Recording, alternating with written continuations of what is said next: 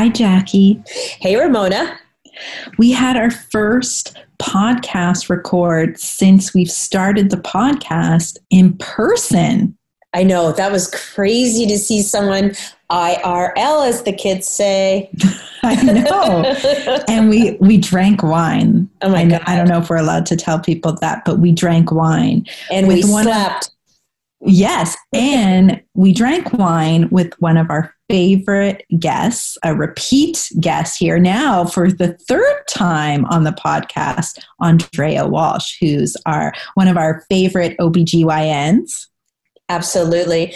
And super fun to sit and have wine and chats with about everything to do with our body. But on this one, we got down to the information that I've been dying to know, and I think you're very curious about, and I think a lot of women are HRT. Hormone replacement therapy, which is a big question mark for a lot of women. There's a lot of myths surrounding it, a lot of misinformation.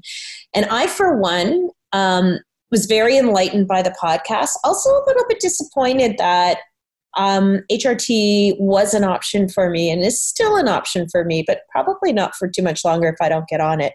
But I'm a little surprised it has never been recommended to me by any of the healthcare providers that I've gone to.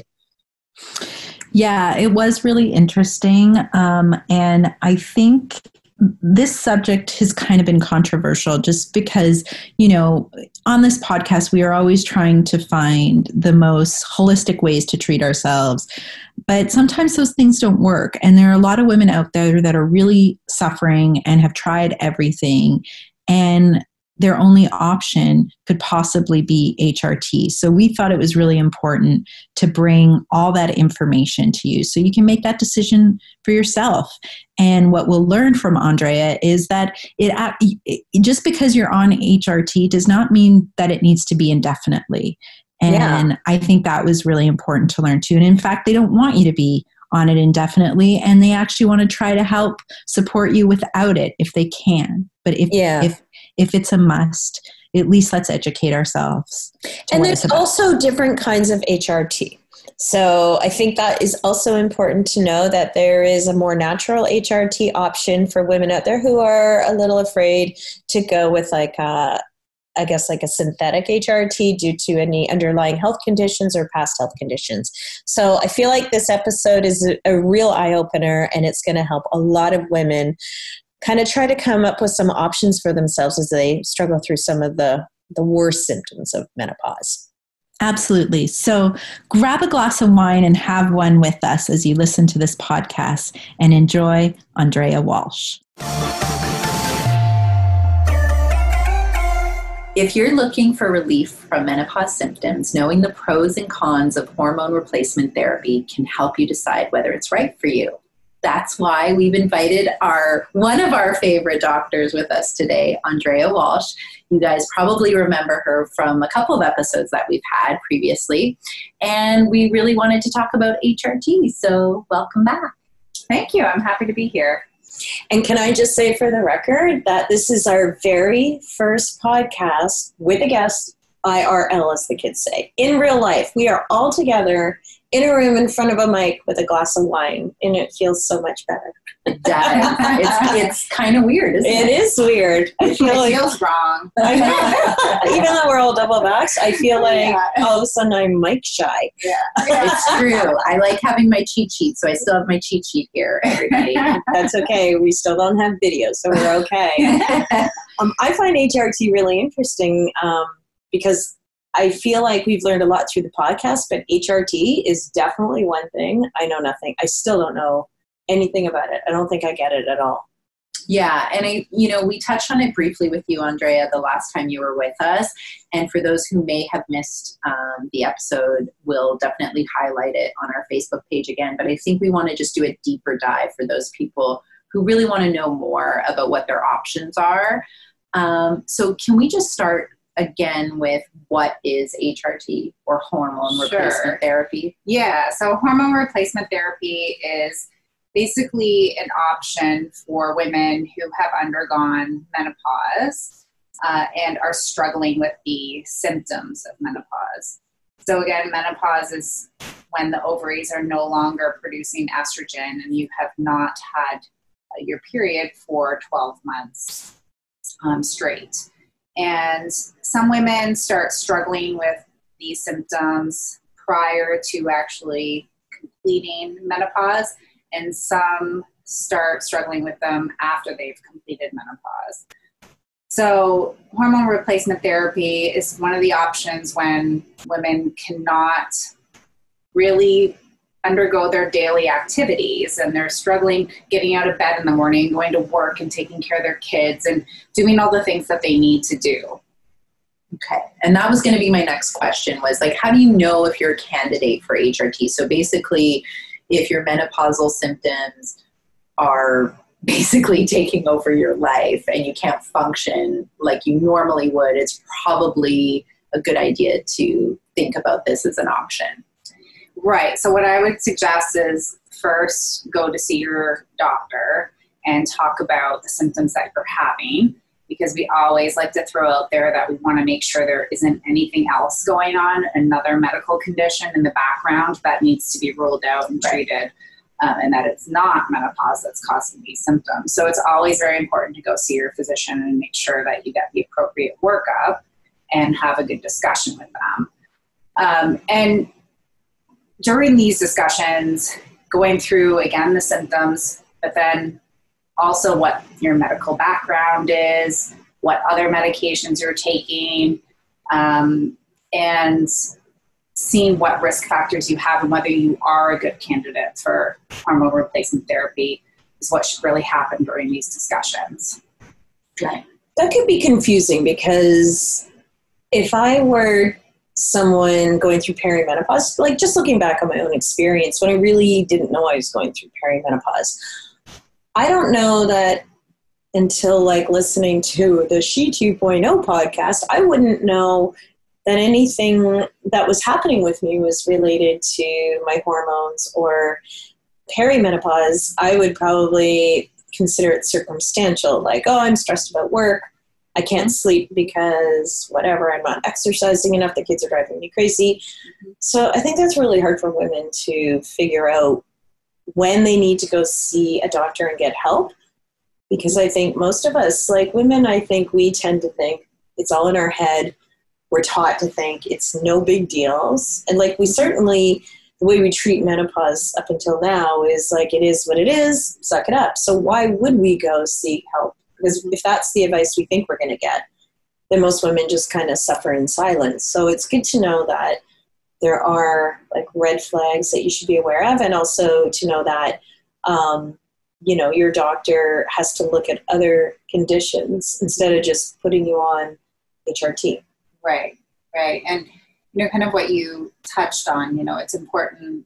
You know, sometimes you start to have some new symptoms, and you're not really sure what's happening, but then they go away in a few days. You know, that's mm-hmm. not really a big deal. But if you feel like the symptoms are persistent and not going away or getting worse, progressing, that's when you really should go see your doctor, especially when it's impacting your life. Yeah. Could you give an example of like a patient where there's been something like that where they've had really they've there this has really affected their day-to-day quality of life and they've mm-hmm. decided to go down this route mm-hmm. yeah so patients kind of what you mentioned not being able to sleep um, either because they are having insomnia or because they're having such bad night sweats that they're soaking wet having to get up and change their sheets and their clothing mm-hmm. um, pajamas i should say you know in the middle of the night um, and sometimes patients get a lot of anxiety related to that as well, which can also affect their sleeping. Um, then waking up tired, then having the hot flashes. It's a lot all at once, mm-hmm. and they just can't go about their daily right. life, and they just feel miserable. The mood swings are also, yeah, you know, a big factor in that too. Feeling like they're either always ready to cry, they can't handle things at work. You know, a drop of a hat if someone's saying any sort of critical comment to them. They want to get upset. Um, you know, those kind. They don't feel like they can effectively go through their day. Right. And so we're going to get into like what our different options are on on different types of HRT, but like Mhm. in general, how does it work? Like how does it alleviate those symptoms? Is it a matter of just balancing the hormones out? Yeah, so, you know, I want to throw in there as well that it is important for us to look at the conservative options as well before we jump to medications. For sure. Um, so, you know, we always talk about the usual stuff that we talk about in medicine diet, exercise, regular kind of sleep patterns. So, even, you know, making sure that um, your sleep environment is a healthy environment, you know, the simple things first before Right. we jump to medications. Absolutely. Um, when we talk about you know, vaginal dryness and all of that, using the moisturizers and Mhm. lubricants first before we jump to hormones. You know, all of these little things first, lifestyle changes before we jump to medication. Um, but and then in, in terms of the medication itself, um, you know, we want to talk about um, what problems you're actually having. Okay, so if you're feeling more like what we discussed, the vasomotor symptoms, then that's the hot flashes, the night sweats, the mood swings, the forgetfulness, all of that stuff. Um, then you need to have something that is what we call systemic, or that's going to go through your whole body. If your concern is more pain with intercourse and vaginal dryness, then we need we can just touch on that aspect without using something systemic. hmm Like a cream, Right. or something, right? Mhm. Like a Yeah. like an estrogen cream. Yep. Mm-hmm. Yeah. Mm-hmm. Yeah.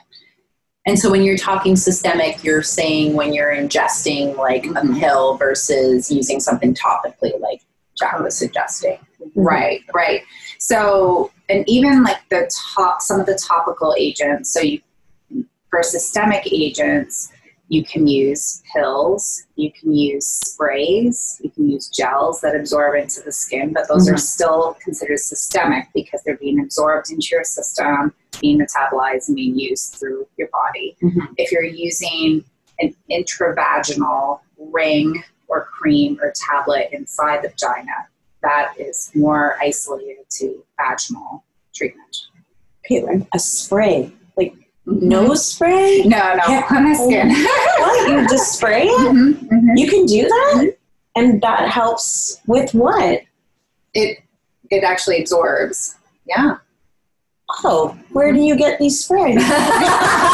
Are they over the counter? I wonder if maybe that's only uh, available in the U.S. maybe, maybe. I mean, your experience. Yeah. It's important to note that Andrea, you practice in the U.S., Yes, but yes. you also like obviously know so much about just hmm vaginas at large. Say.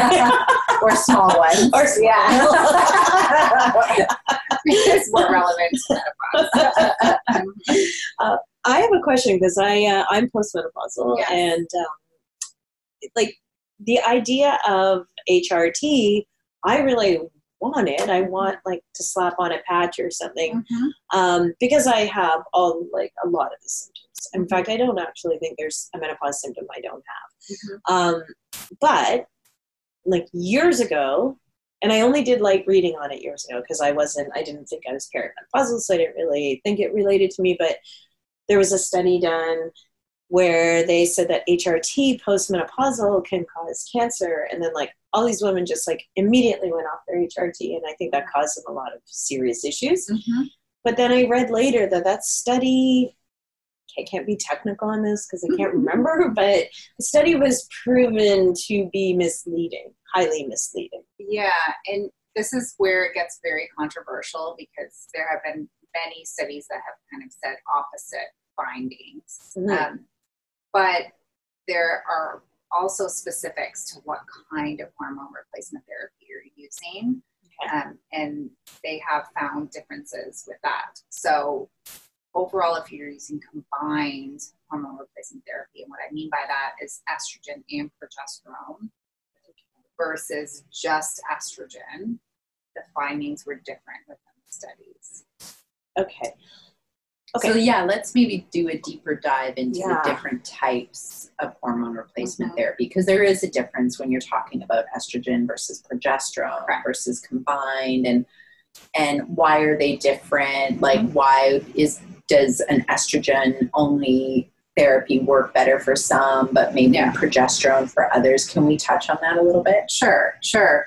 So, um, well, first of all, we're basically trying to replace the hormones that are decreased in your body because of menopause, because your ovaries are no longer producing these hormones. What's very important is that you may not be a candidate for estrogen on its own if you have a uterus. Okay, the reason being estrogen on its own can increase the risk of endometrial cancer. Okay. So the reason that we give the progesterone is really not to treat any of the menopausal symptoms per se, but it's to protect the endometrial lining. Okay. So from what we call unopposed estrogen.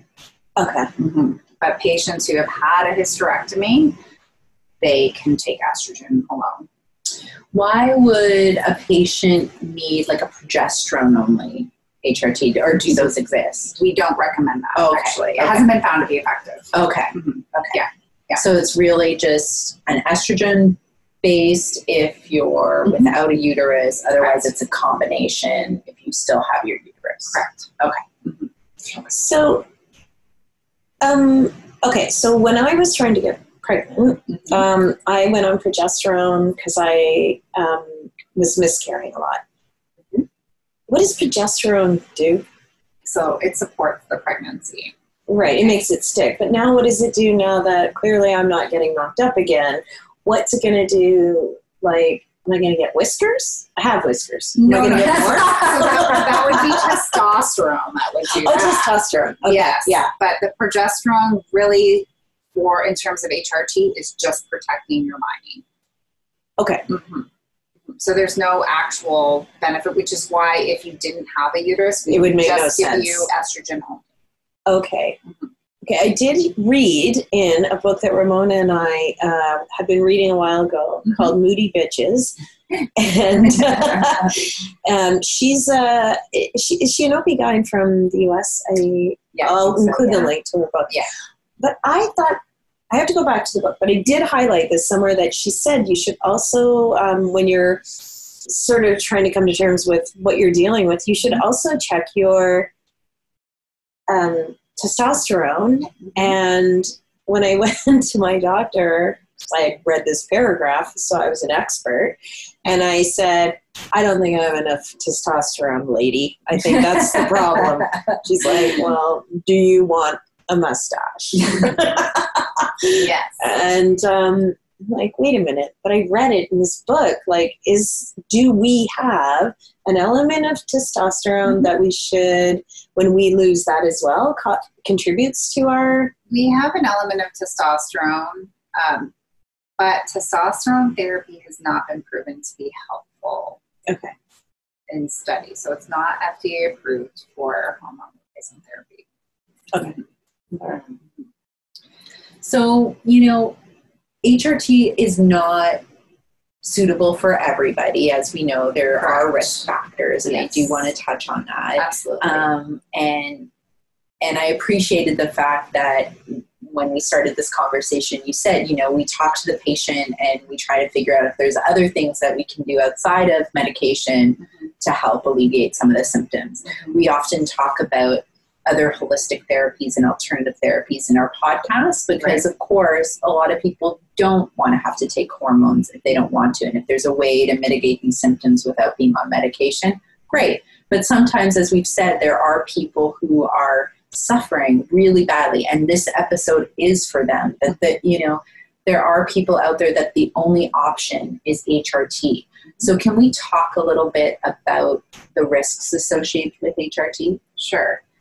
So, first, let me mention who would not be a candidate for HRT. So, patients who have breast cancer, um, have endometrial cancer, have undiagnosed abnormal vaginal bleeding, um, have liver disease, have had a history of a stroke um, or a heart attack, uh, or have uh, what we call a thrombophilic disorder. So um, they have a tendency to clot more than other people. So they have a risk of getting clots in their legs or their Mhm. lungs. So that's a pretty big list so far. Yeah. Um, and okay, so and that's basically because some of the risks associated with HRT happen to be blood clots. I have my list here. Mm-hmm. Some cancers, right? Heart and liver disease, heart attack, um, and stroke. That's what I have so far. Correct. Yeah. Okay. Okay, good times. But I have like 26 questions about this. First of all, blood clots. Yes. Is the risk higher um, for blood clots and HRT than it is going on the pill? Yes. Okay, question answered. I forget my other questions. So, just to touch on that though, so they found that the risk of blood clots increases with age. So if you were Okay. to take hormone replacement therapy within the first 10 years of menopause, Mhm. your risk of blood clots is less than if you did it in the second 10 years after. So you're within the 20 years of after menopause. And it keeps increasing the older you get. Okay, so if I'm like four, so it's like this seems like a generic question, but I'm four years post, and even with all my symptoms, my like my doctor has never recommended or even suggested HRT. So I always felt that that was because um, maybe I'm not a candidate, or I don't know. But am I? Can I look into HRT? Yeah, so they've found as well that the most effective time is immediately after menopause to Right. start HRT. But it doesn't mean that you can't later on. Okay, but I wouldn't like given that I don't have any of the you know the, Contraindications. yeah Mhm. I am probably okay to look into it. Mhm. Okay. Yes. It's interesting though, like that that wasn't an option that that was brought to your attention Mhm. at the time. But at the same time, I'd have to say that like having been put in menopause um, prophylactically, like I don't know if someone. I mean, I'm not eligible, at least for the um, systematic Mhm. HRT right now. But um, if I was, I probably would have poo pooed it at the time because I was just starting menopause and I would feel like I would need to ride out the symptoms and see how I Yeah. do before I decide to do something as serious as And HRT. sometimes like you don't even know that that's a symptom, right? Like sometimes you might get a hot flash or a mood swing or whatever and you relate it to like immediately what's happening in your life like it's not like your brain automatically goes, "Oh, here we go. This is menopause." Yeah, It so it's so interesting tricky. that like like how do you figure out like when's a good time to even like Yeah. like Start. start it? Like if you're saying it should kind of mm-hmm. start pretty early on. So often, so say if we were doing surgical intervention for a non-cancerous, meaning not Yeah. not BRCA, Yeah. You know, not breast cancer or ovarian cancer increased risk patient. Uh, we were doing a hysterectomy on a 45 year old and decided to take her ovaries out because she has a lot of endometriosis or Yeah. ovarian cysts, and so we decided to do that at the same time. We would often suggest a patch, actually, Okay. usually is the best one that we do um, for to start like on the day post op. And that's more to also help with the the real um, The abrupt. the abrupt yeah that's the word i was looking for because that's what i experienced it was like you know they removed my ovaries and Mm-hmm. then wham i'm in menopause and it was kind of a whirlwind Mhm. uh, and there was no options for me at least nothing was brought to my attention but i don't think i was able to because of my breast cancer history right. Right. But you mentioned like sorry, Andrea, you mentioned um, certain kinds of cancer. Mhm. But you didn't say all cancer. Correct. So, yeah, so only estrogen receptive cancer. Cancer. Now, which is interesting because my cancer was an estrogen receptive. Receptive. Mm-hmm. So I think by choice, I think I've decided I don't want to take the risk of being on HRT. Yeah. But I remember the last time we talked that perhaps I could have an option of a targeted type of HRT where you were talking about like the vaginal ring or something like that because the one thing we talk about a lot in our podcast is you know the painful sex which we're still trying all sorts of things jack and i uh, but like that's still one thing that i struggle with and nothing has helped so far Right. Mhm. Right.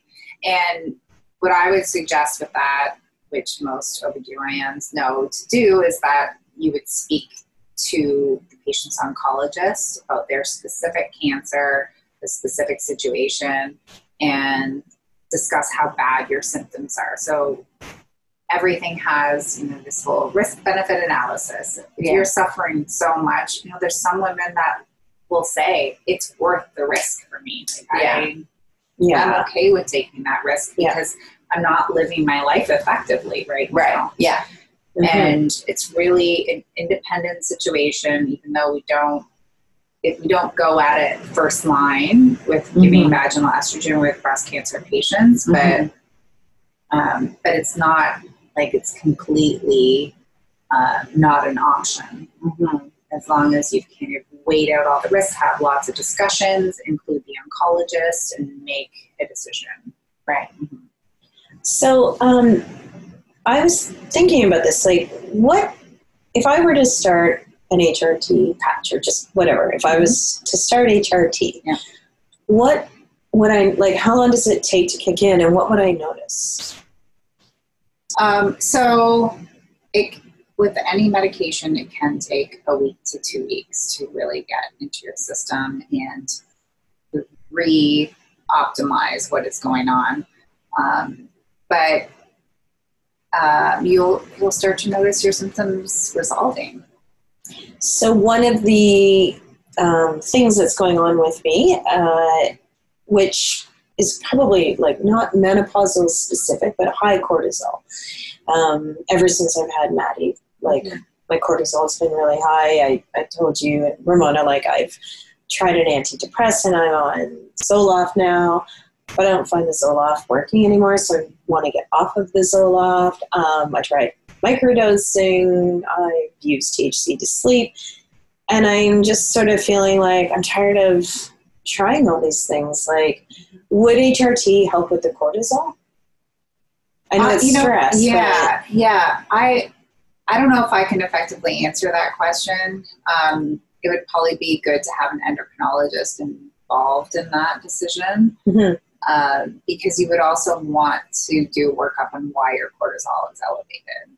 I have a feeling I don't want to know because I think that wine may be blamed here, but and I'm not ready to break out yet. Yeah. What does an endocrinologist do? So they are a doctor specializing in hormones. Oh, okay. Yeah, yeah, but hormone, all of your hormones. I don't think I ever knew that. Did you know that? You knew no that. I, no i didn't know that I hear I've heard of an endocrinologist yeah yeah a thousand times. i thought it had something to do with the liver actually Yeah, But, I uh, yeah I figured it was like. Yeah, I didn't know it had anything to do with hormones. Why So, do we like, know that? Patients who go to endocrinologists are um, a lot of diabetics, Mm. um, patients that um, are horm- like thyroid hormones Yeah. um, Okay. are off. Um, prolactin, like, our body works with so many hormones, and so including like all the adrenal Yeah. hormones and steroids, all of that is included.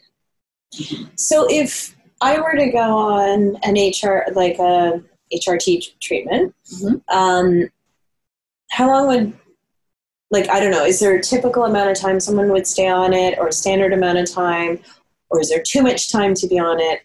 And what happens when you come off? Like, do those symptoms are they just waiting to come right back when you go off? Because I don't want to go through this twice. yeah I'd rather live through it once. I'm halfway, well, maybe I'm halfway, I don't know. Maybe I'm 20 years away from being done. But Mhm. uh, like, I would want to go on it if I thought when I came off of it, the worst was over. Right.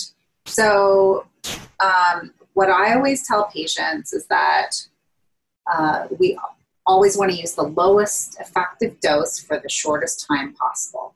And so we want to reevaluate every six months. Okay. okay? Because of the risk factors of Mhm. HRT, we never want to take it lightly and just be like, oh, come back to me when you feel like coming off. You know, we Mhm. want to really readdress this every six months to a year. And so, if you've evaluated a patient and you've come to the conclusion that you think they're like sort of stabilized, for lack of a better term, you just start weaning them off. Do you take them off completely? How does that work? So um, when we've kind of discussed, often, you know, I would say like the five year mark is kind of the really the, the target um, time frame um, that we say, okay, let's let's discuss this and where we want to go from here and talk about weaning. Now, as you touched on, if you are taking HRT and you go off, you, your symptoms are going to come flying back abruptly, just like when you had surgery Yeah. okay, and you had your ovaries removed.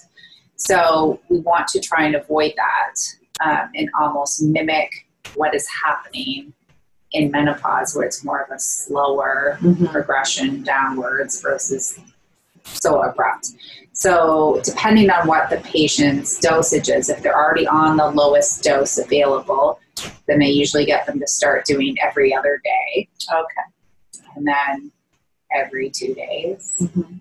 every three. So really take it slow. It is You amazing. just titrate it down. So even if you take it slow, um, can you expect that your symptoms will come back? Kind of like, Mhm. are you just going to be? Because HRT a holiday, kind of. Yes. But it'll it'll come back. Well, y- you know, it doesn't necessarily come back with full force like it was before, and that's kind of the hope that when you get off, that when you titrate down, that you're not in the same place you were before you started. Okay.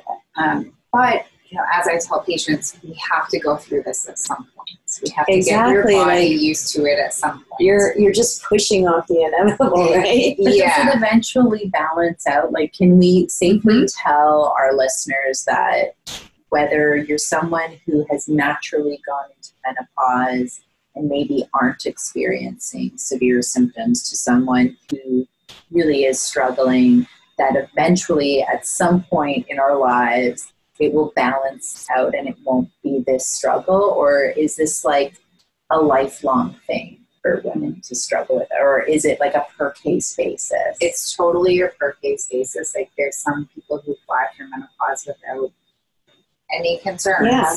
And you know, they might feel a little off, they might feel a little different, but nowhere near needing any medication or you know, feeling like they even need to go to their doctor to talk Mhm. about it.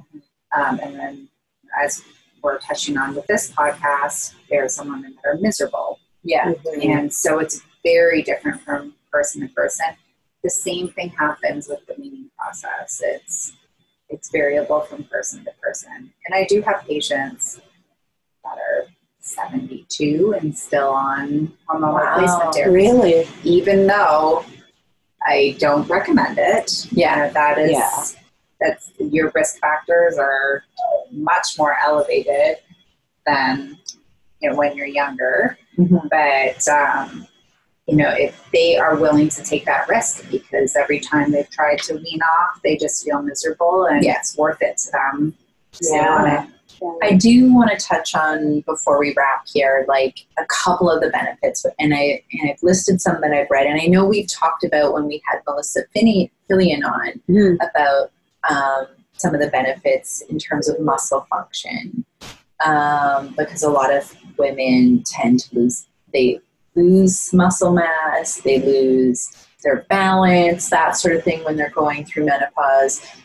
Does HRT help with that?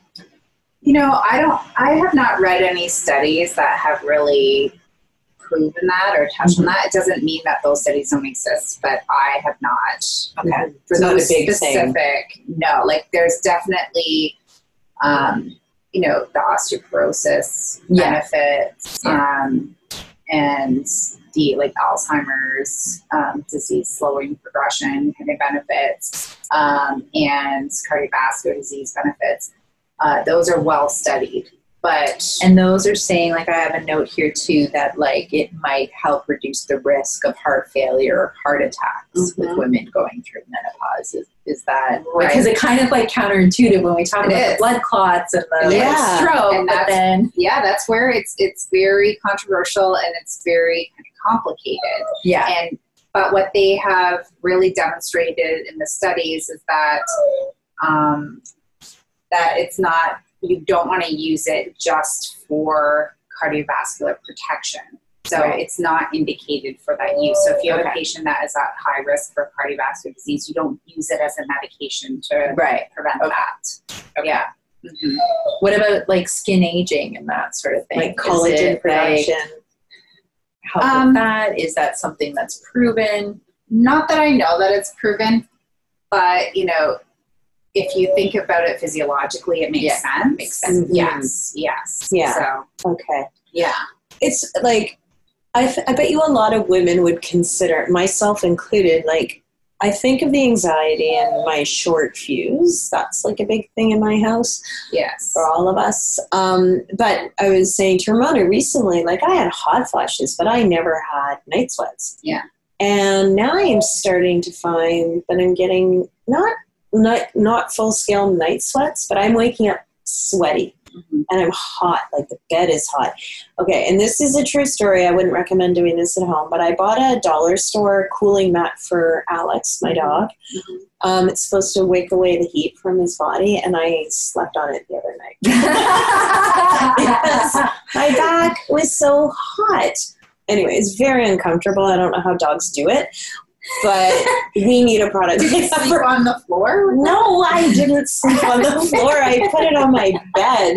It's very crinkly. It's like, but um, didn't really work. but to Jack's point, is it uncommon for someone in menopause who feels like they've rounded the bend of like all the symptoms to suddenly, like, say, three or four years later, get whacked over the head with some new symptoms? Is that something you see very often, or? I wouldn't say that I I see that very often per se, but I have had patients that have presented a few years out and never didn't have symptoms before, and now they're having symptoms. And is that typically caused by like other factors though, like stress, living Yeah. through a pandemic, maybe they're not living healthy, I feel like- drinking too much wine. What are you talking about? I think all of that plays a role. Yeah. Yeah. Okay. Absolutely. And and so that's where really having a good discussion comes into play and you know, what other things have changed because you also need to take into account medications. There are many medications that can make things worse mm-hmm. uh, because they have side effects that are very similar to menopausal symptoms. So you have to be careful of that too and really go mm-hmm. through your medication list and make sure none of those medications are causing the symptoms you're having. So if you are like I'm on Zoloft, and I'm sure a lot of people, well, I know through my doctor and other stuff I've read, a lot of women are on anti-anxiety and antidepressant right now. Um, if you're considering HRT, would they ask you to get off like a like a what are they called? An, um, And SSRI. yes, please. um, but like, would you have to go off of those to go on to HRT? No. No? No, Oh, you do not. Um, there two different medications. However, to touch on that, for the patients that we referred to earlier who are not good candidates for hormone replacement therapy, uh, using some other medications can be helpful uh, that are non hormonal. Okay. Um, so, paroxetine, um, which is a type of SSRI, has been approved for helping with vasomotor symptoms. Oh. Okay. Yeah. So it's actually at a, like a lower dose than what the normal prescribed dose is for as an antidepressant. Um, but you know, I have had patients that are already they want to take a higher dose because they have depression issues and and they find it helps them. Yeah. And there are other medications, like clonidine, gabapentin. There are many other. I shouldn't say many. There are other options available that are non-hormonal that can help with the vasomotor symptoms. They're not as good about the dysphoria or the painful intercourse and the vaginal dryness. They're not really touching on that, but the vasomotor symptoms they can help. with. Okay. I have two quick questions, and I just can't remember. Maybe I missed this. Did we talk about the difference between bioidentical and chemical Synthetic. Synthetic? Mhm. Did we? no No. Okay. What is the like? What is the general difference? Right. So bioidentical is using essentially it's a lot of plant based, um, and it's using um, estrogen and progesterone that are more similar to what we produce. Like from red clover, or, Um, or things like, like plants like right. that? Yeah. Yeah. And um, versus you know something that is made in the lab. That Right. is Pharmaceutical. right. Right. Okay. Is there like um, someone who should have one over the other, or a, a, like a situation where you would recommend one over the other? Or So that's a very big topic. okay. Um, but in general, as a physician, I really only recommend the FDA approved medications, which are the synthetic ones. Okay. The problem with the bioidentical ones is very hard to target their potency, their safety, their dosage. All of that is is very difficult to actually measure Mm-hmm. um, because it's coming from a natural source. So you don't really know how much there is in everything. And um, so, you have to be very careful about it because you could be giving someone a higher dose than what you're actually thinking you're giving them. You could Mhm. be giving them a lower dose. Yeah. Um, and um, and there are a lot of things that actually are not very what we call bioavailable. Um, and that term means that your body actually doesn't absorb that form very Right. well. And so you could be giving, you know, there's been stories of patients being given like a progesterone, a, a bioidentical progesterone, and progesterone is not very absorbable. And so the patient gets endometrial cancer Oh, wow. because they haven't had that protection. Right. Oh. So they've been getting estrogen with this progesterone that is not very bioavailable. And So they're not. they're not yeah. Okay. Okay. That makes sense. Um, Yeah. So you have to be very cautious with it. Now, there are, you know, times when it can be useful if patients who are not good candidates for the synthetic Mhm. forms. Um, you know, sometimes using things at a much lower dose um, and compounding it could be an option. Okay. Um, but you won't find many physicians that are willing to prescribe that. Okay. And I think my last question is who do you talk to? Like, who is the best person to approach about going on HRT? Is it your OB-GYN? Is it your physician, general practitioner? Like, like who should we talk to?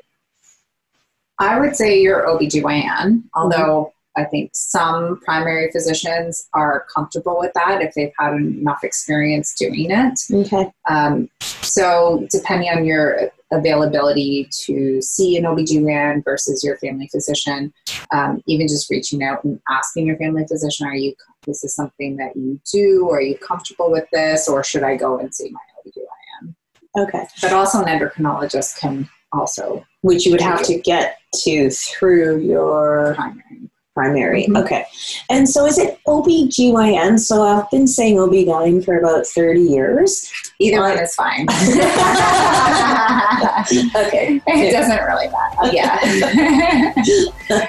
Well, this has been great. Thank you, Andrea. Um, I think, you know, we really wanted to get on this topic because, like I said earlier, we often talk about, you know, other options, holistic therapies, and that sort of thing for our audience. But sometimes that just isn't the right choice for people. And we want to make sure that our listeners understand that there are different choices for everybody Mhm. and one might be good for me and not good for you. Correct. And so we want to make sure that they understand all of their options. And HRT is one of those hot topics where Mhm. there's a lot of opinions about it. So we wanted to make sure that we were bringing the right information to our listeners so they can make an educated Right. decision. Yeah. Mhm. So thank you. Yeah, no problem. Thank you.